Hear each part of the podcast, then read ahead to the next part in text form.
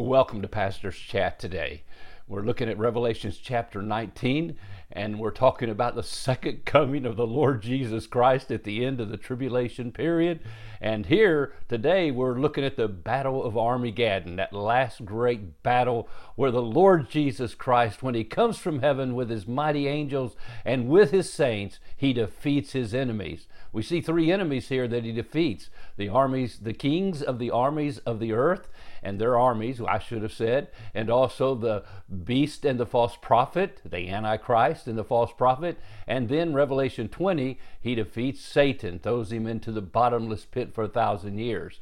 So, first, let's read these verses beginning in verse 17. Then I saw an angel standing in the sun, and he cried with a loud voice, saying to all the birds that fly in the midst of heaven, Come and gather together for the supper of the great God, that you may eat the flesh of kings, the flesh of captains, the flesh of mighty men, the flesh of horses, and of those who sit on them, and the flesh of all peoples, free and slave, both small and great.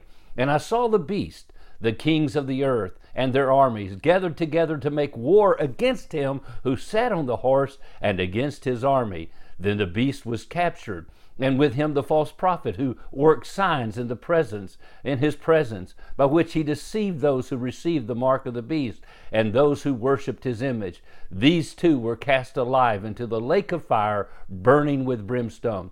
And the rest were killed with the sword which proceedeth from the mouth of him who sat on the horse. And all the birds were filled with their flesh. And that's chapter 19 now notice here they were told by the loud voice, the angel standing in the sun, Come gather together for the supper of the great God. Now, remember back in the first part of this chapter, the saints were invited to come to the supper of the Lamb, the marriage supper of the Lamb. But here, this is the supper of the great God as he defeats the armies of the earth. Now, interesting as we look into this passage here, we see the word flesh is used at least six times in this paragraph. Uh, of course, the immediate reference is to the bodies that the vultures of the world will eat of those who die in this battle. And but there's a deeper meaning here, the word flesh. The Bible actually says there's nothing good about the fallen flesh of man. Remember, Jesus had, God had said in before the flood, My spirit will not always strive with men, for he is also flesh. And then in John chapter 3, verse 6, that which is born of the flesh is flesh, that which is born of the spirit is spirit. In John 6 63, it's the spirit that gives life. The flesh profits nothing. In Romans 7:18, Paul said, "For I know that in my flesh dwelleth no good thing."